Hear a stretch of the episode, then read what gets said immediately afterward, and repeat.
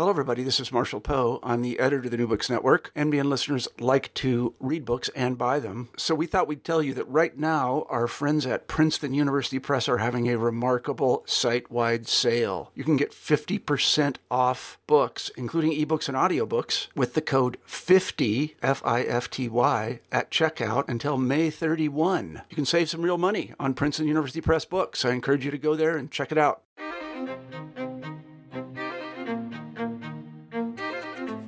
Hello, everyone. This is Ryan Tripp. I've returned to the New Books Network, the Native American Studies channel. Today, we're here with Yael Benzvi from Ben Gurion University of the Negev, where she teaches American Studies. She recently published earlier this year her book, Native Land Talk Indigenous and, and Arrivant Rights Theories. Welcome, Yael.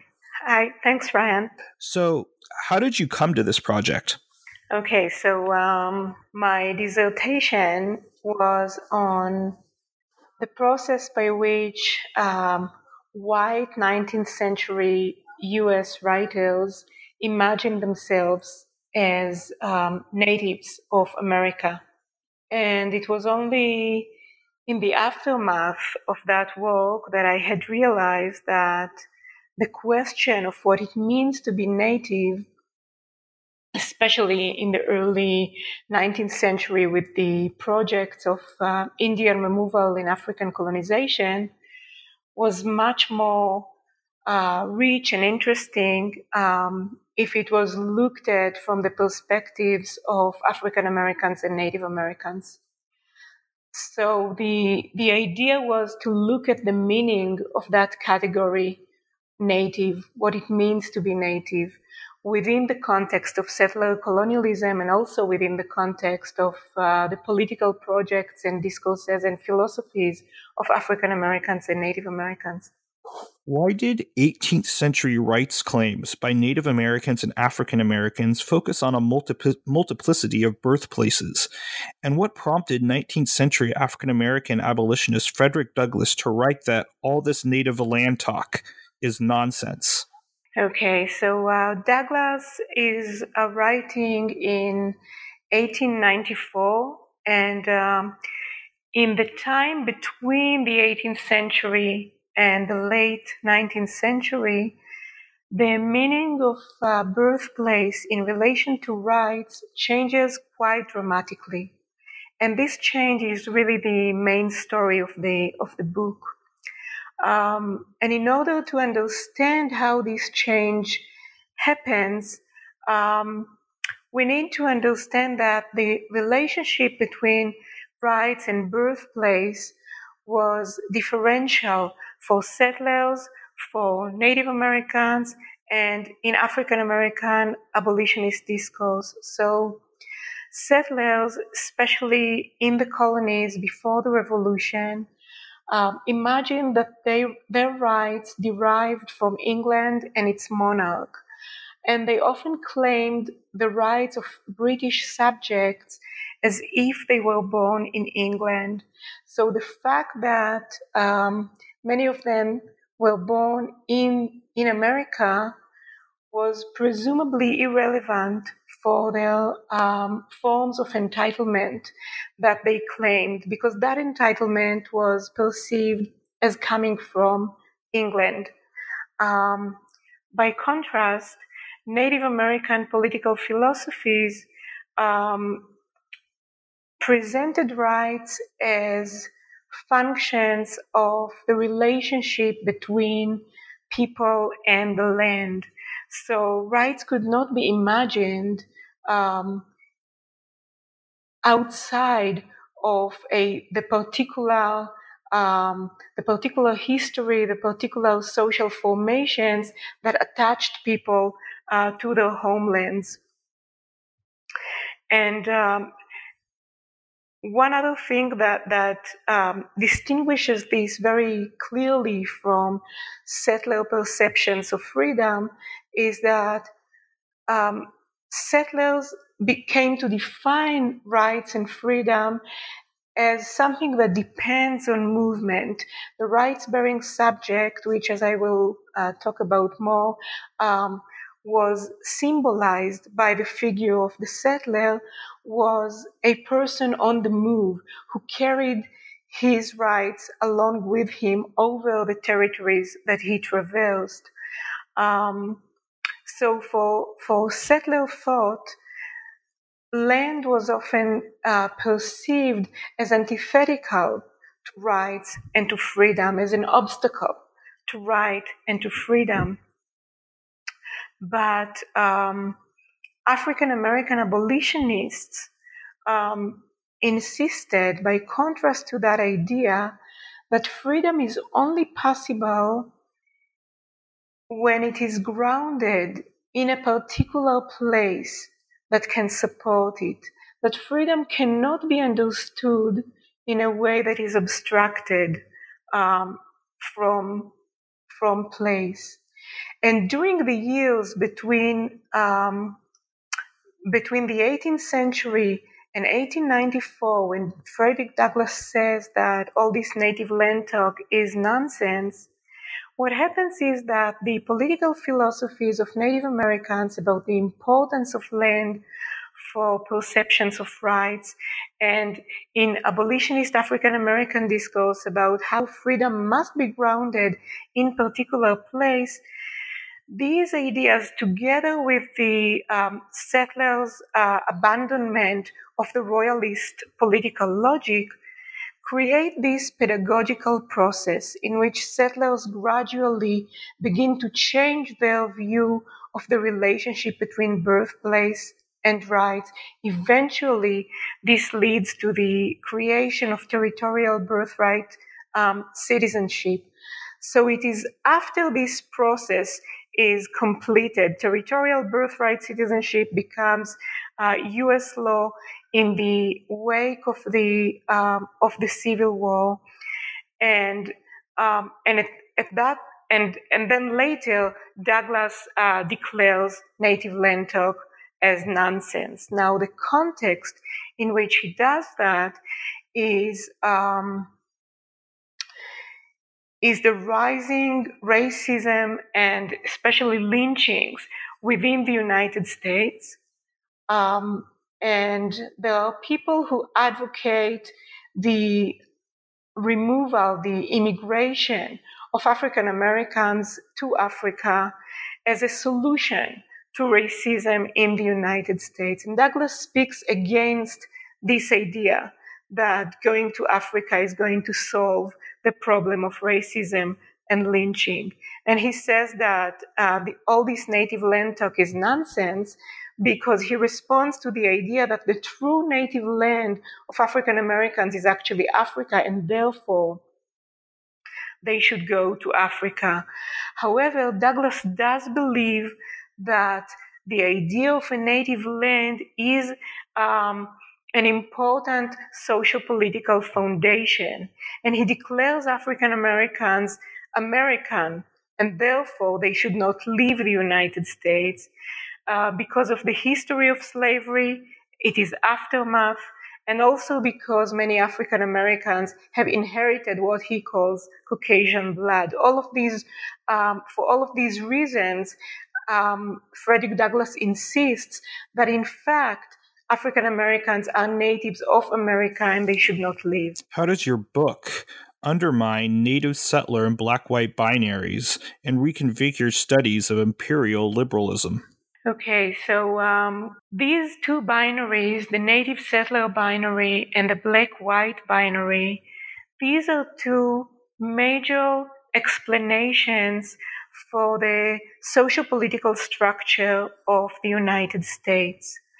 The native settler binary is used um, in analysis of the United States as a settler colonial society, uh, analysis that often question the sovereignty claims of the United States.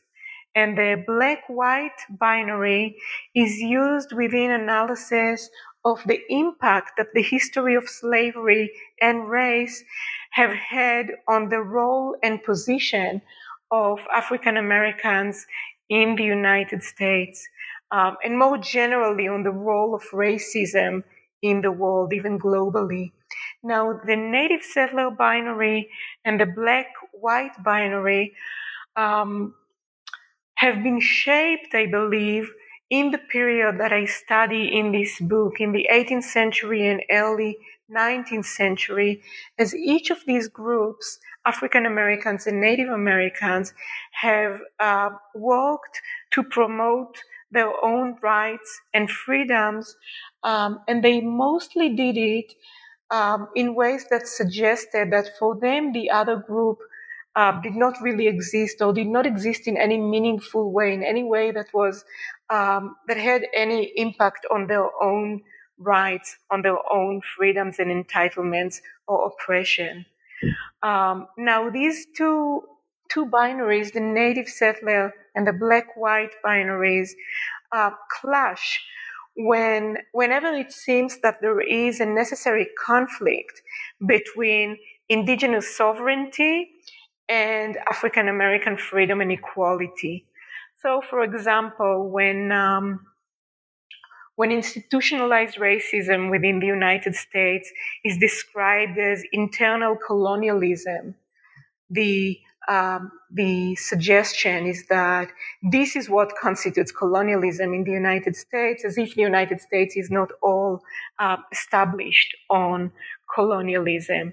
And then there are also um, competitions over what really um, facilitated the US growth into a global power, whether it was the dispossession of indigenous peoples and the uh, expropriation of their lands, or whether it was um, whether it was slavery. And I think that in order to overcome the limitations that these mutually exclusive binaries pose, uh, we need to understand the role of slavery as a major contributor to U.S. settler colonialism and to the settler colonialism that preceded the U.S. in North America, um, and to combine analysis of race with analysis of sovereignty and space in the history of the United. Of the United States. We can also take into account the fact that in settler colonialism in other places as well, not only in the United States, there is this triangulated um, relationship where settlers take the land from one group of people and bring another group of people to work that land. Um, so settlers have perceived the land, slaves, and Native Americans, all of these, these three uh, entities as savage, wild. But while um, Native Americans were perceived as incapable of labor, slaves were perceived as the only people who can improve savage, wild lands.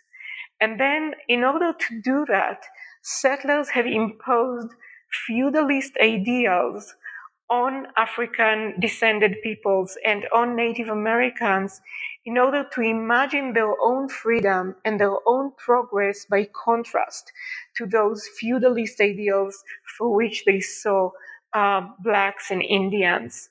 And this was also a process of heritability and property because land and slaves became the heritable property of settlers while the myth of the vanishing Indian was uh, perceived as a, an inevitable historical process that would constitute settlers as the new natives after having inherited that role from Native Americans. Um, and the, um, the liberal ethos in the United States um, and in its history served the imperialism and the settler colonialism within which it um, it emerged. So um, studies of liberalism and imperialism often um, often emphasize the distinction, the difference between past and presence even though liberalism developed within imperialism, it was celebrated in the, in the past without a critique of the imperialism on which it was based. And the role of, of um, researchers today is to recontextualize liberalism within its denied imperial context. But what the book shows is that um, Native Americans and African Americans have been critical of the imperialism that facilitated um, settler liberalism as early as the 18th century. So the book treats uh, those African American and, and, Native American speakers and writers um, not as objects of study that we might um, uh, today analyze um, how they related to settler colonialism, but as theoreticians in their own right, that we can learn from their theories about liberalism, imperialism, about um, about settler colonialism. With your exception, with the exception of your assessment of books by David Walker and Olaudah Equiano, why and how does your study reconstruct fragmented rights claims into fuller critiques of the settler colonial project, which includes uh, textual fragments by female authors? Okay, so um, when I started this project and I thought, where would I look for information? Um, the first place I wanted to go to were 18th century and 19th century newspapers. And my expectation was that uh, these newspapers, published in the colonies and in, and in the early republic, will somehow reflect um, Native American and African American uh, voices. But what I found as I read these newspapers was that um, the print networks that settlers uh, established for themselves really served settler colonialism and its politics as well as its whiteness. Um, and I realized that if I wanted to find um, to find texts by African Americans and by Native Americans, it would be it would be more productive to think of these texts as fragments, fragments that have been marginalized, that um, uh, that exist today within or through settler print networks because they were only parts of them were taken and incorporated and used in various ways that not always served the political purposes of the people who created them. So, uh, so that idea of, let's say, taking a speech that a Native American le- leader has given and presenting it in a newspaper article only in a fragmented form that completely decontextualizes it um, and turns it into a spectacle, let's say, of an exotic Indian. Um, in where the the actual text was a political um, declaration by a Native American uh, polity, um, this idea of fragmenting texts and reusing them was another aspect of dispossession, of subjugation. And one of the things that such fragmentation created is the convention, according to which the only um, valid politics is settler politics. The only valid history is settler history. The only valid political discourse or historical uh, discourse are settler ones. Um, so my work really became uh, finding fragments and then trying to build up or reconstruct the contexts for these fragments of indigenous and African American speech and thought and philosophies. And the most, um, the most significant erasure of indigenous and African American political voices were in the case of voices by women, African American and indigenous women, um, whose political voices did not fit settler perceptions as politics as a masculine project or pursuit.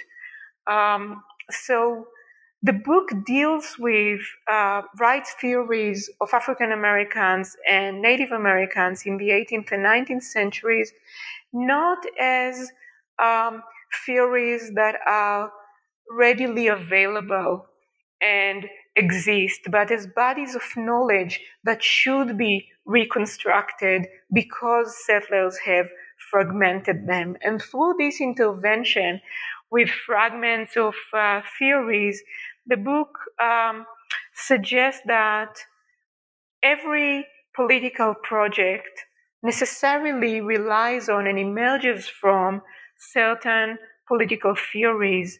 And if a theory is unrecognized in terms of archival collections or in the research as a theory, it doesn't mean that it does not exist.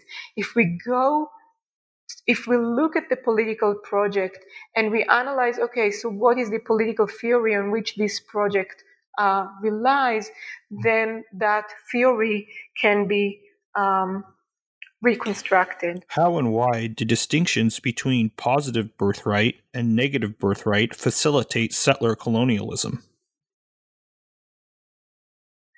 Okay, so um, positive and negative birthright um, were really two main constructs through which settlers used um, feudalist thought to justify their own uh, claims to entitlement to American land and to slaves in America.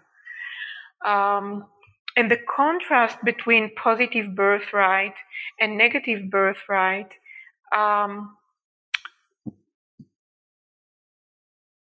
made it possible for settlers to claim that status by birth was a natural foundation of freedom as well as of subjugation. So these political conditions uh, could be presented as natural, immutable, and the rights of settlers could be presented as a realistic necessity. So positive birthright was the condition that settlers claimed for themselves. It's um, its origin is in the idea that the subject of a kingdom is granted rights and protection um, by the monarch of that kingdom. So, this is positive birthright. It's the idea that there is um, some kind of a centralized uh, body of governance uh, that is this, the source of one's rights by birth because the person was born a subject of that polity. Now, during the revolution, settlers redefined this idea and they redefined themselves as the bearers of freedom in the world, really. Um, and through this um, settler political thought, the settler was actually constructed as as the quintessential rights bearing subject whose um, positive birthright entitled him to carry his freedom like uh, a personal possession um, to anywhere he chooses to go. And anywhere he would go, he would enjoy um, the rights that would be at least equal to, if not greater than, uh, those of that place. Um, negative birthright is a an idea that is again rooted in in feudalist uh, history, feudalist thought, and it was a major justification for the oppression of slaves and Native Americans. The idea that naturally the um, the historical role of African descended slaves and of Native Americans is to facilitate the development of the political project of settler colonialism by through labor for slaves and through disappearance for African Americans. And these two things, labor and disappearance, became sort of the um, the inherent destinies of these groups. Now, this feudalist thought enabled settlers to view Indians as communities who live on lands that actually belong to the King of England or to the monarch of England, and therefore to view indigenous homelands as um, English or settler property rather than as indigenous homelands. And it also f- enabled settlers to view themselves as the lawful, almost natural owners of slaves and of the products of um, slave labor.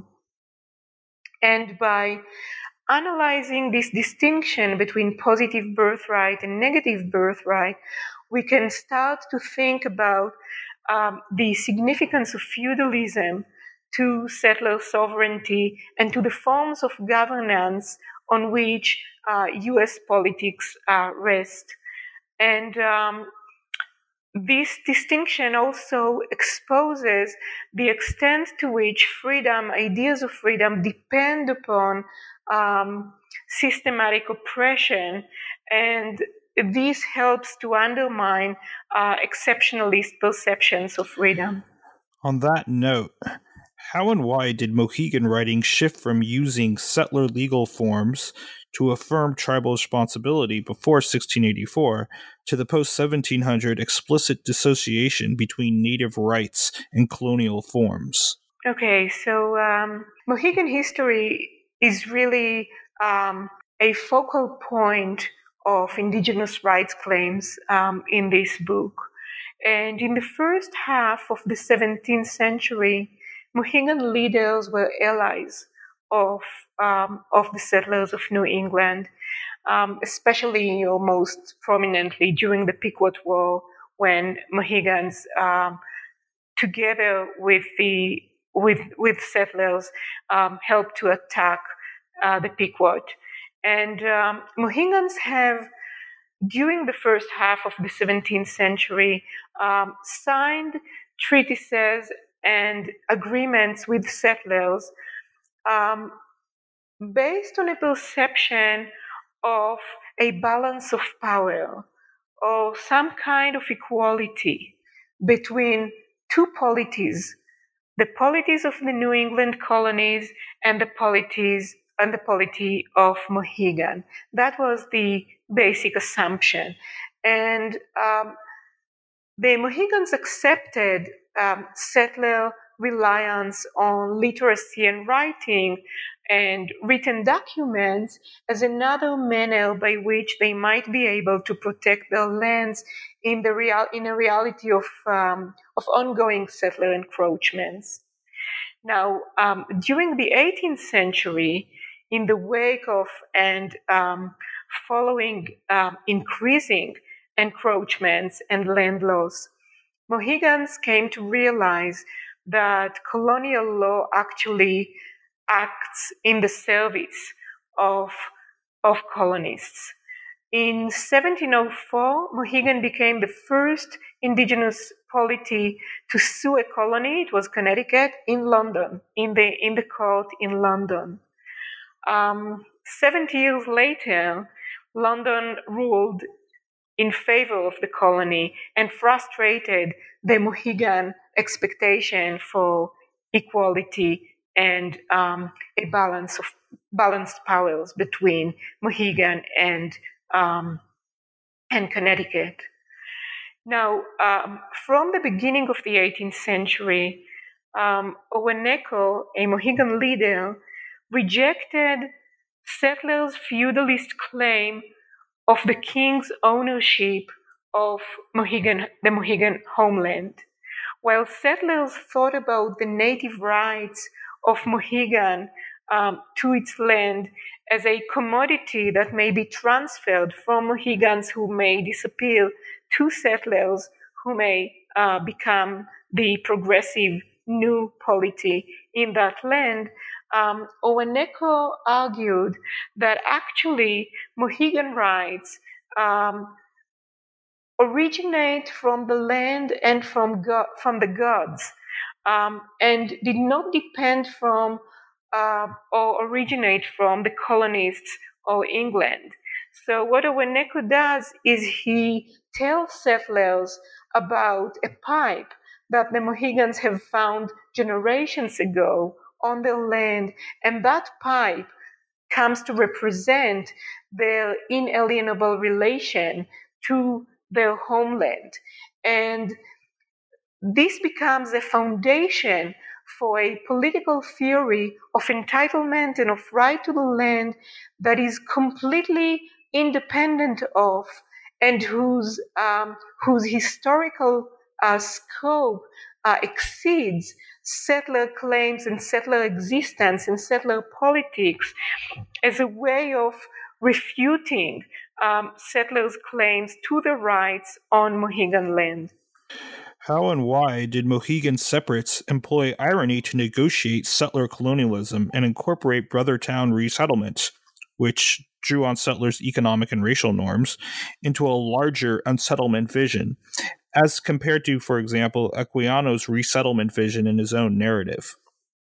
Okay, so um, while Oweneko presented his um, what he presented the Mohegan theory of rights, Mohegan political theory um, as a valid political theory, settlers actually treated that theory as savage ignorance or as mere uh, imitation and unsuccessful imitation of settler politics.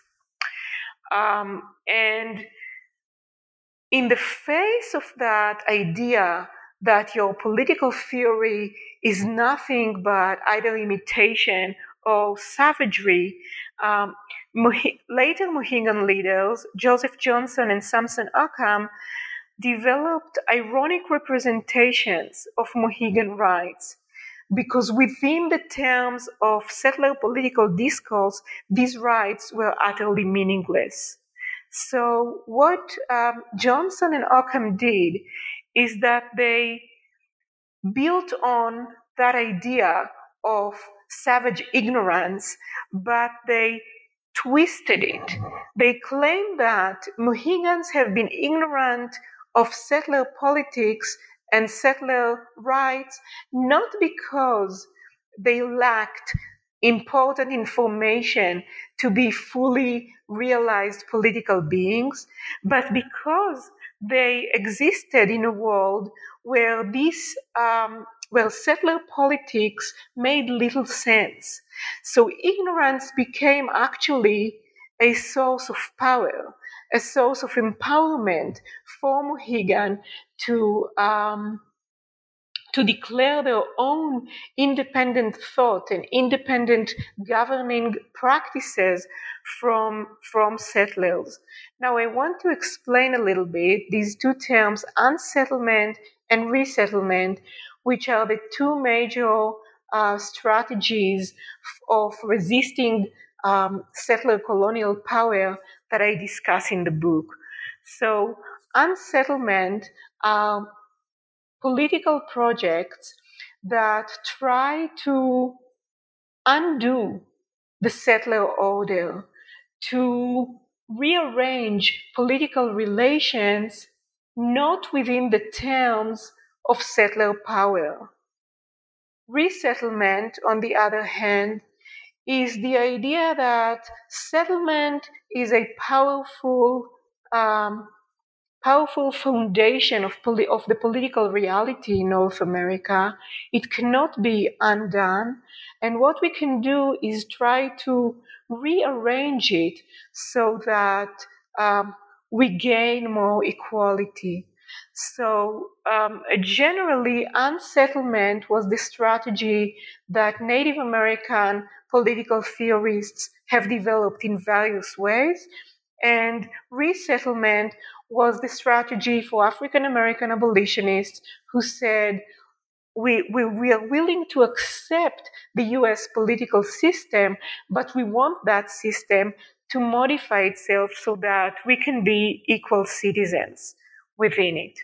Now, the Brotherton project um, that is um, developed by Mohegans as well as other natives from from uh, New England is in a way a combination of unsettlement and resettlement as two forms of resisting settler colonial encroachments.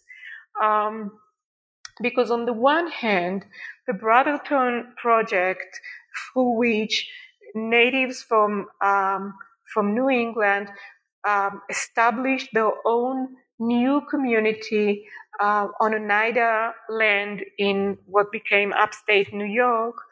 Um, they they used the discourse of improvement, um, a colonial discourse of improvement, of improving the soil, improving the land, and they also used uh, settler perceptions of race because um, settlers have used the idea of racial miscegenation and racial mixture as one of the processes through which Native Americans inevitably disappear. So whereas so settlers have um, have um, said in New England, well, since these Indians have intermixed with uh, African Americans, then uh, they are no longer um, natives. Now they are they are black practically, and therefore they didn't they are not entitled to the native homelands anymore. So um, in the Brotherton project, one of the things that um, Samson Occom and other people who have been involved have done is they said that they will not accept African descended people into into the um, community. Yet, while they used these discourses of race and improvement that they borrowed from settlers, they also developed um, Brotherton as an unsettlement project by speaking about Brotherton and its relation to Oneida in relation to a larger Indian world, an Indian world in which settler politics was almost irrelevant, in which settler sovereignty was not valid. And the, the whole development of Mohegan Native rights uh, from the late 18th century into the 19th century walked through conflict and irony between unsettlement and resettlement as two strategies of resistance that have to be negotiated because of the contradictions, because of the difficulties that the settler project uh, posed for Native Americans. With Equiano, we have several resettlement projects that he proposes, that he aspires for, one that he tries and others that he um, imagines. Um, and in Equiano, by contrast to um, to the Mohegan discourses, the, the basic assumption is that imperialism and imperial economy have transformed the world and have transformed uh, human history to such an extent that they are irreversible, that imperialism and, and imperial economy have become the structure of history itself. And any project that imagines an intervention in the course of history must uh, undertake that interve- intervention from a position of, first of all, accepting imperialism and imperial economy as things that are here to stay. They cannot be undone.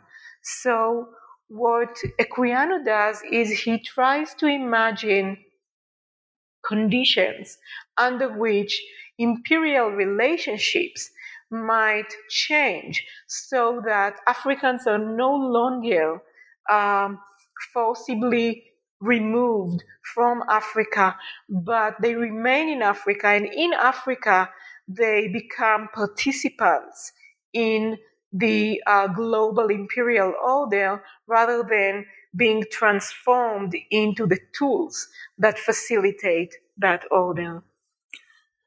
How did African American petitions for freedom, slaveholder advertisements for fugitive slaves, and U.S. protests against British impressment all relate to the arrivant notion that permanent settlement could affirm their own nativities and offer protections from enslavement. Okay, so um, African American petitions for freedom, slaveholder advertisements for fugitive slaves, and US protests against British impressment um, produced three distinct genres that explored the relationships between freedom and space. Um, African American abolitionist petitions promoted that idea explicitly. The argument that um, that permanent settlement is the would be the um, condition for freedom, for an affirmation of African American nativities outside the logic of slavery that turned African Americans into objects, into uh, property. So, um, abolitionist petitions that African Americans uh, started uh, presenting and writing in the late um, in the late 18th century used the idea of natural rights, but they added a very important uh, principle to those ideas. And that principle was indeed that freedom could not be practiced, could not be exercised, could not be realized without it being grounded in a particular place. And in a particular place, often through the tool of settlement. So, similarly to what I said about um, Equiano, it's this idea that imperialism um, or colonialism or settlement become the only um, historical framework within freedom um, can be imagined. Um, the other genre that I'm looking at is the genre of advertisements that slaveholders placed in newspapers in order to capture fugitive slaves. Now, um, for the slaveholders who placed these advertisements, the the escapes of slaves were a challenge to the idea that slaves were just property. And in placing those ads, slaveholders tried to revalidate the idea that slaves were just property. By, by escaping, slaves have um, have proved this idea wrong. Um, and in order to try to find the fugitive slaves, slaveholders had to imagine what freedom might have meant for their slaves. And, and freedom often meant um, rethinking and reorganizing one's relationship to space so that one does not does not anymore belong to the plantation on which one is forced um, to, to live and labor, but rather one can imagine and practice a different logic of belonging either by, by, um, by traveling over space where one is not allowed to travel or by settling in, in, in place beyond the plantation in a place that um, where, where that settling constitutes a form of, we can call it individual resettlement, through which the fugitive slaves um, um, asserted their own freedom and their own humanity. Now, the third genre that I'm using, the, um, the protests of settlers, against British impressment really um, really become an important chapter in the history of the relationship between rights and space in the United States. Because the impressment crisis that led to the War of 1812 um, happened because British authorities, the British government claimed that any British subject regardless of their political choice, remains a British, a British subject for life. Um, even if a British subject uh, chose to become a naturalized citizen of the United States, Britain claimed that that person remained a British subject, that the US citizenship was not valid because British subjection was a condition that could not be reversed. And based on that idea, um, the British Navy um, arrested people from uh, US uh, merchant ships um, and took them into service forcibly in the British Navy. So, um, so protests written in the United States and published in the United States um, to resist this practice of British impressment become an important archive of a, we can call it an extreme settler position on the relationship between space and rights, where attachment to space is dangerous. Attachment to any political body um, is dangerous, where you need to liberate yourself from any attachment because any attachment may, may turn to be oppressive, may turn into uh, a threat to your freedom. So, um, so I'm reading this um, this idea articulated by settlers who say our freedom is a function of movement over space, not of belonging to space. I'm reading that by contrast to abolitionists and fugitive slaves who say freedom has to be grounded in space. In addition, why did settler colonial, colonialism across indigenous landscapes render arrivant discourses unintelligible? And how did ideas of loss and defeat contribute to settler impossibility as well as unsettling possibilities? Okay, so the context for this idea is um, is the way that geopolitical perceptions of perceptions of geopolitics interacted um, in a complex dynamic um, toward the end of the 18th century.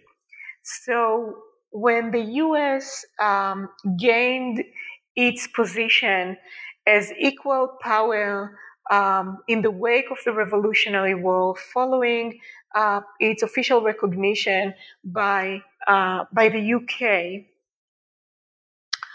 it claimed to have um, to have conquered, to have achieved, to have gained many lands that had previously been claimed by England in North America.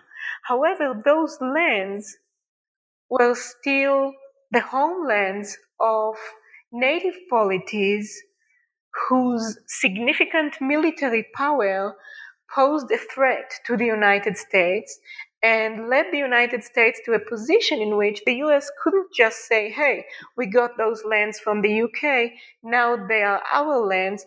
The, the, um, the United States had to say, okay, we recognize that these are your lands, Native American lands, and we will negotiate with you because we want these lands to be ours. So this led to, I'm focusing on one uh, very interesting decade of negotiations between um, Native Americans, primarily a confederacy of Native American um, polities that the US called um, the Northwestern Confederacy, and the United States between 1785 and 1794, in which negotiations focused primarily, not only, but primarily on the Ohio River Valley. And uh, during that, that decade, both sides um, came to know each other's geopolitical views that were quite different from each other. Um, and at times they also had to accommodate each other's geopolitical views, even when those views were uh, anathema to their own um, geopolitical perceptions.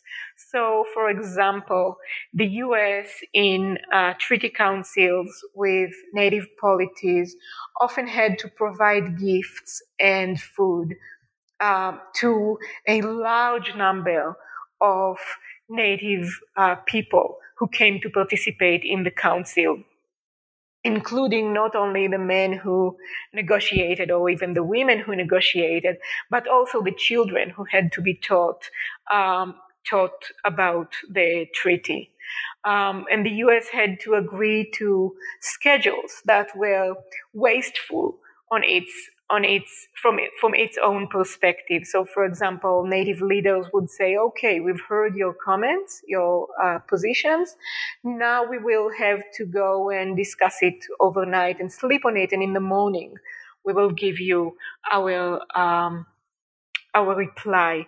So, I'm looking at records of negotiations prior to treaties between the U.S. and um, and um, and indigenous peoples. And what I see is that even though they di- they disagree about almost everything when it comes to geopolitics, um, they do agree on one thing. They agree that arrivants or African Americans have no um, entitlement to their own geopolitical perception that would have any validity within the political framework of struggles over sovereignty and freedom in the United States. So both Native Americans and African Americans who participate in these negotiations over how do we want to see what is going to be the fate of politics in these lands, uh, both of them look at African Americans primarily as property rather than as uh, political agents. Therefore, um, negotiations in this period show U.S. willingness to, to recognize the validity of indigenous uh, political philosophies, but um, but African American uh, geopolitical uh, perceptions remain non-existent within within these struggles. Um, now, negotiations from this period also show the history and the importance of impossibility as well as allotment for um, in the construction of U.S. sovereignty. So I want to explain a little bit what impossibility and allotment are. These are two doctrines of U.S. Um, of U.S. Indian policies, and they are often associated with later periods. The impossibility doctrine became famous in 2005 in the wake of a Supreme Court um, decision, and the allotment uh, doctrine became famous in the late um, 19th century when the U.S. allotted um, reservation lands to individual native uh, landowners. Um, but actually, these two ideas, impossibility and allotment, um, are already present as very important principles of US Indian policy in the first decade of that policy between 1785 and, um, and 1794. So um, I want to focus primarily on impossibility because the relationship between possibility and impossibility is really important for understanding um, what settler sovereignty is and how settler sovereignty relates to indigenous freedom. So the impossibility doctrine initially emerges from um, contractual relation, from contract contract law, in which um, if you sign a contract, but then due to any unforeseeable event, you are incapable of fulfilling your obligation according to the contract, then uh, your impossibility to do that is recognized and you are exempt from that obligation until you will again be able to um, to uh, do what the contract obliges you to do. So um,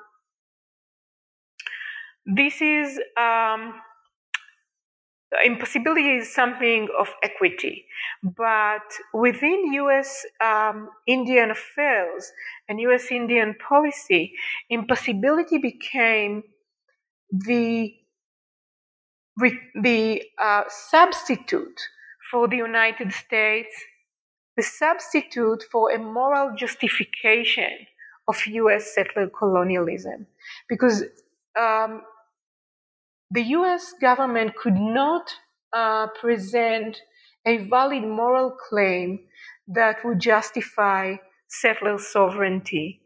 So they used impossibility as this um, as this doctrine that says, well, because we have um, invested so much in improving the land and in settling the land, it is now impossible for us to remove settlers from that land, even if we recognize that that land is the lawful homeland of indigenous people, while settlers shouldn't have shouldn't have settled in the first place. So when this argument is made in 2005 by the Supreme Court, it sounds like there's a long history of settlement before that, that maybe somehow makes that impossibility more valid.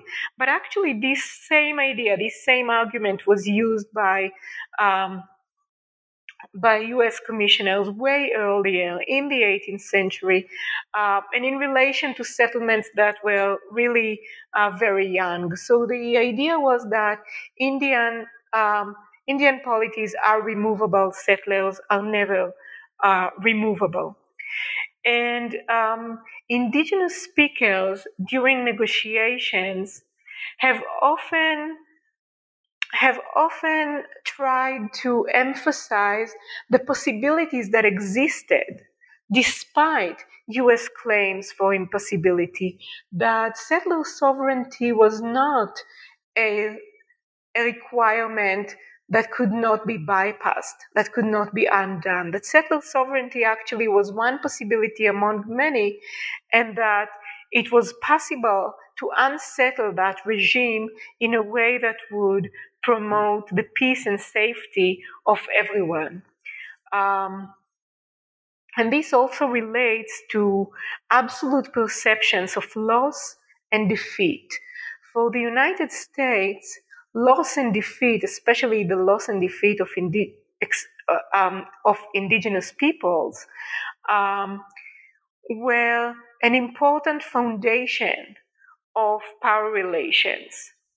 Uh, because as long as um, the Confederacy, the Northwestern Confederacy of Indigenous Nations, um, posed a military threat for the United States, the United States understood that it could not accept all it wanted, could not get everything that it wanted. But once the Confederacy was defeated, according to the United States, in the Battle of Fallen Timbers in 1794, the US assumed that it could demand and get whatever it wanted. But, but at that point, when the Northwestern Confederacy of Indigenous Nations seems to be most defeated and seems to have suffered a loss from which it would be perhaps impossible to recuperate and to recover. Uh, Wendat and Anishinaabe leaders have suggested more radical possibilities than any other than any previous negotiation records to change the geopolitical system. They suggested from a position of loss from a position of defeat they suggested um, dismantling the system of settler sovereignty in favor of um, of joint inhabitation where settlers and indigenous peoples together will learn to relate to the land within what I call indigenous geopolitics and have this kind of transnational relationship that would be an alternative to US absolute sovereignty. And through that, we can think of loss and about defeat not as the end point of political relations, but rather as a place that enables us to think about radical possibilities for change. Before and after the 1785 Cherokee negotiations within the region that became Hopewell Plantation, how and why did the trope of handholding in indigenous treaties come to symbolize both the equal relations and embodied living space that indigenous peoples proposed and the subjugating ones over objectified space that settlers wished to impose? Okay, so I'd like to start by uh, distinguishing geopolitical perceptions that are based on embodied space. These were the geopolitical perceptions um, that um, that founded the indigenous uh, politics that I'm talking about in this book, from um, geopolitical perceptions of space as an object, of space as objectified. That was the perception that uh, facilitated settler sovereignty. So, embodied space is a space in which uh, human and other inhabitants are part of that space. They do not control or own that space, but they exist thanks to that space and in relation to that space.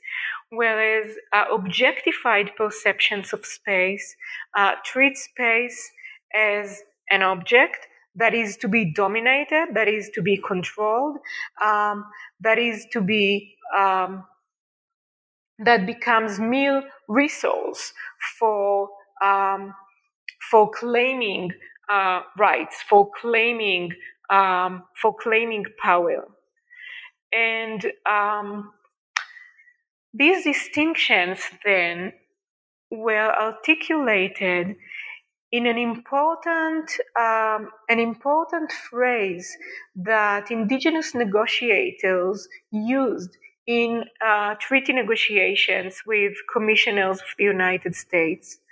So often, indigenous negotiators, um, when they began negotiations, they would tell the U.S. commissioners, "Take us by the hand and lead us to the council, uh, where we will negotiate."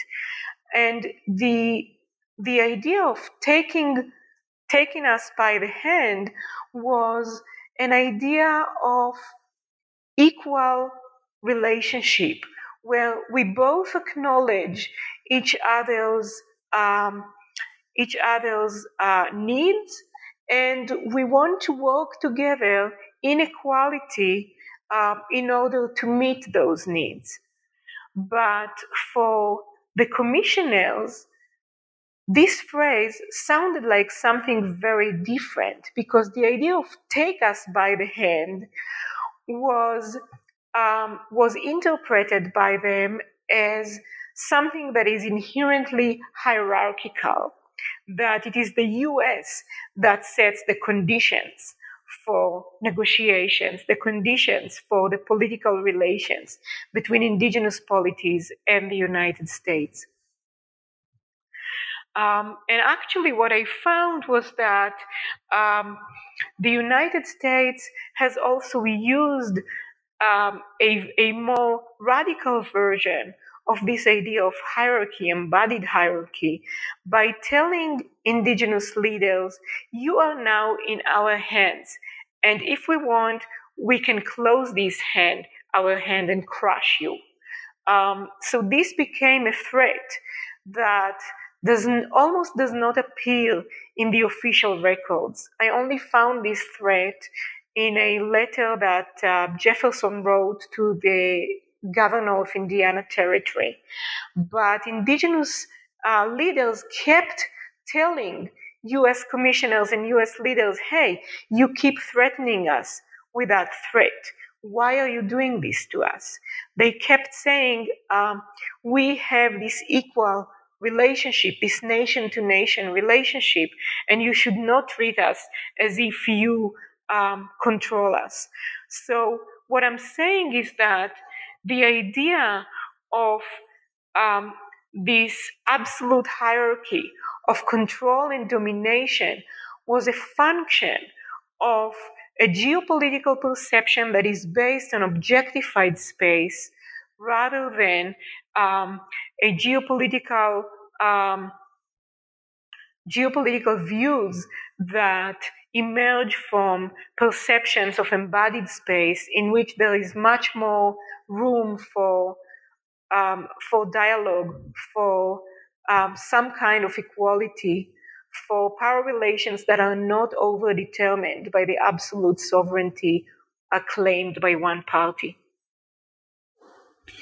As the trope of blood enriched soil emerged in the writings of David Walker and 1817 African American protests against the aims and methods of the American Colonization Society, how in turn did the trope of indigenous ancestral graves challenge or merge with blood enriched soil?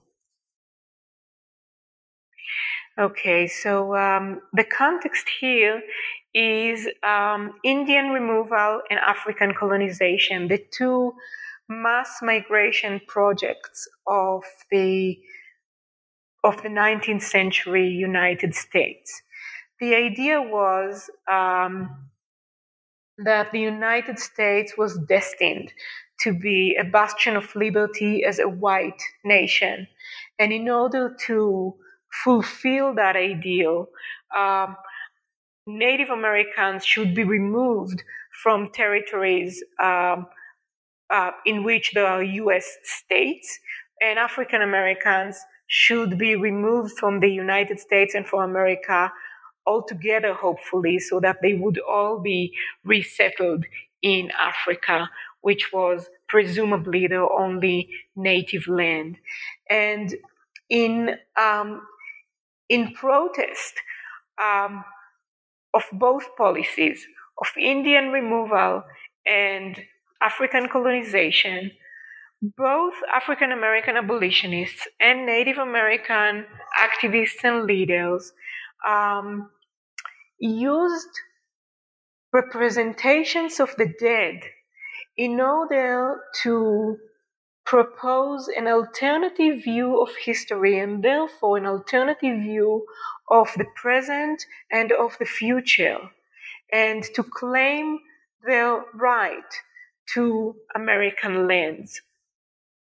So, um, African Americans, African American abolitionists, claimed that the United States, the land of the United States, has been saturated with the blood of, um, of, of their enslaved ancestors, that this blood has, um, has become integrated into the soil, thereby transforming that soil into the lawful patrimony of African Americans. So that US soil actually belonged to African Americans rightfully rather than to white settlers. And at the same time,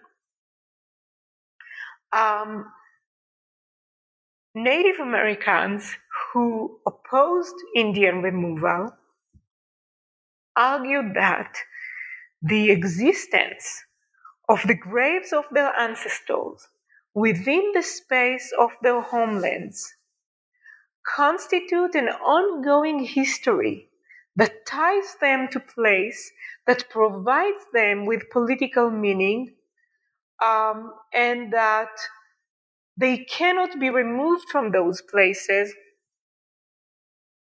because of that legacy, which is also the foundation of their existence in the present and the foundation of their possibility of existence in the future.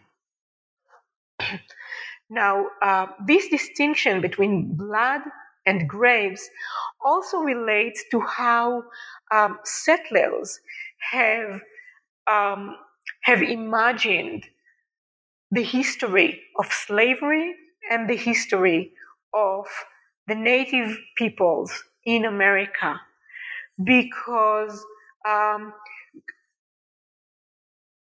uh, slaves were often not interred in graves or in marked graves. The graves were, were not marked often.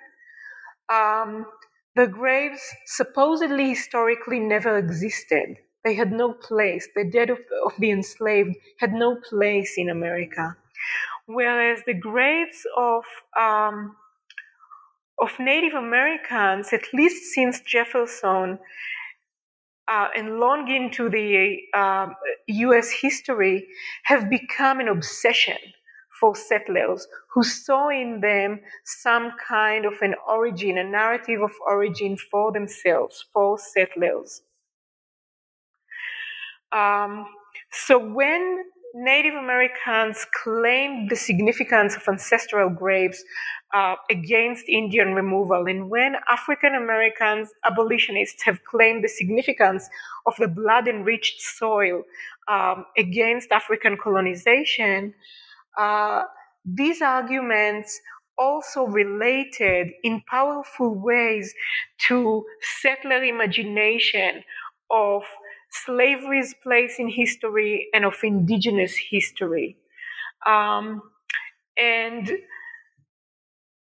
for for settlers, both of these um, both of these symbols of human remains meant nothing for set, for the settler future, for settlers' destiny. Um, but the, the main difference in the way that Native Americans and African Americans have formulated these claims in relation to the land and to the human remains in the land is that for uh, African American abolitionists, the blood of the enslaved that was saturated in the soil became an expansionist metaphor, entitling them to all of the territory that the United States claimed as its own.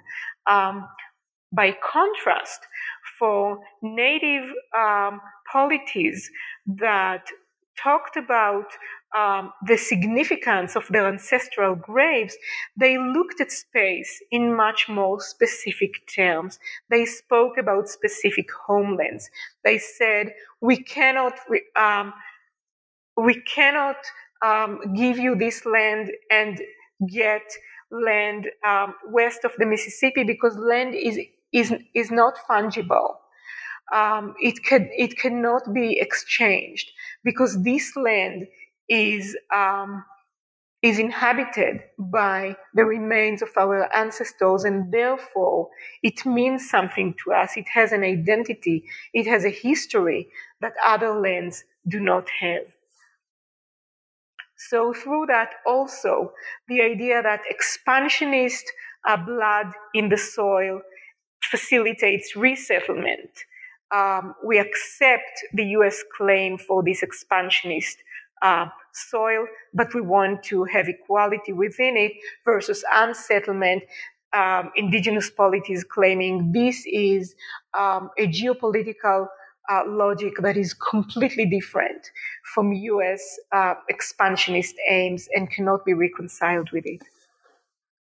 After 1829, how and why did the removal crisis intensify tensions between two interpretations of ancestral graves?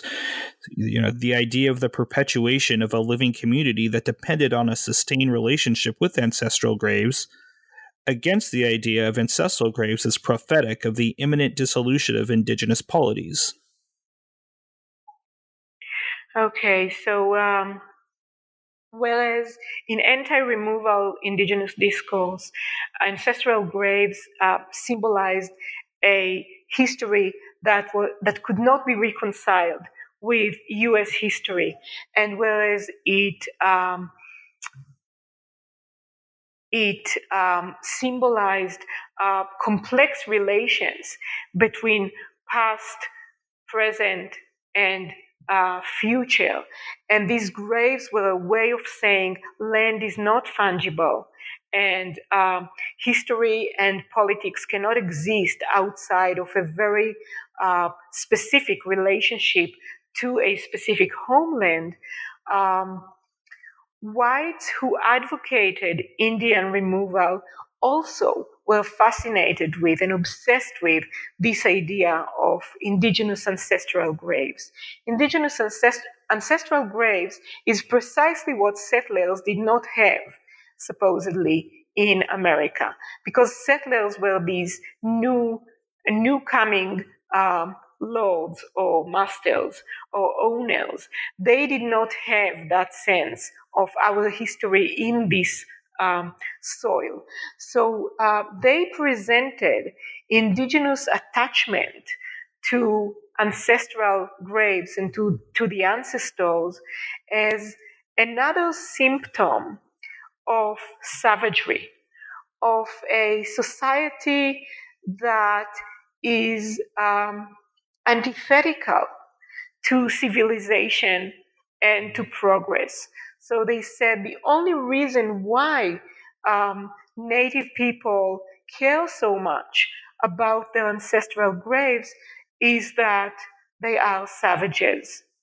And even those, those whites who said removal is for the benefit of Indians because they would be corrupted if they remain um, in a place that is reshaped by settler civilization, even then they could say it is better to um, to remove them to lands where uh, they will be cut off from their ancestral graves because um, they are so savage and they cannot withstand the corrupting effects of civilization.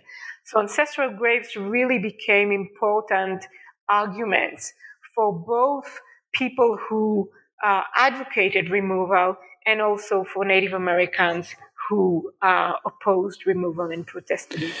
Well, Yael, we're uh, almost uh, done for today. I have uh, one last follow up question. What's next for you? Any projects, vacation, or what? So I'm now trying to think again about the relationships between um, indigenous and African descended political thought, uh, but I'm thinking about it in broader terms. Whereas in this book, I was looking at the very particularist uh, formulations of relationship to land and what that means um, and birthright.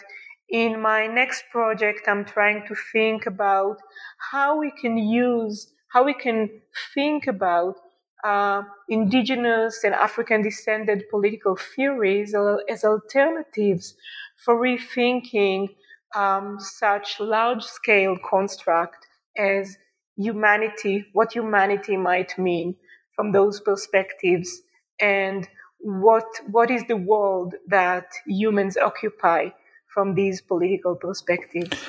Thank you so much for your time today. Thanks a lot, Ryan. So the book is Native Land Talk, published by Dartmouth College Press. Check it out. This is Ryan Tripp on behalf of Yael and everybody at the New Books Network, the Native American Studies channel. Please tune in next time.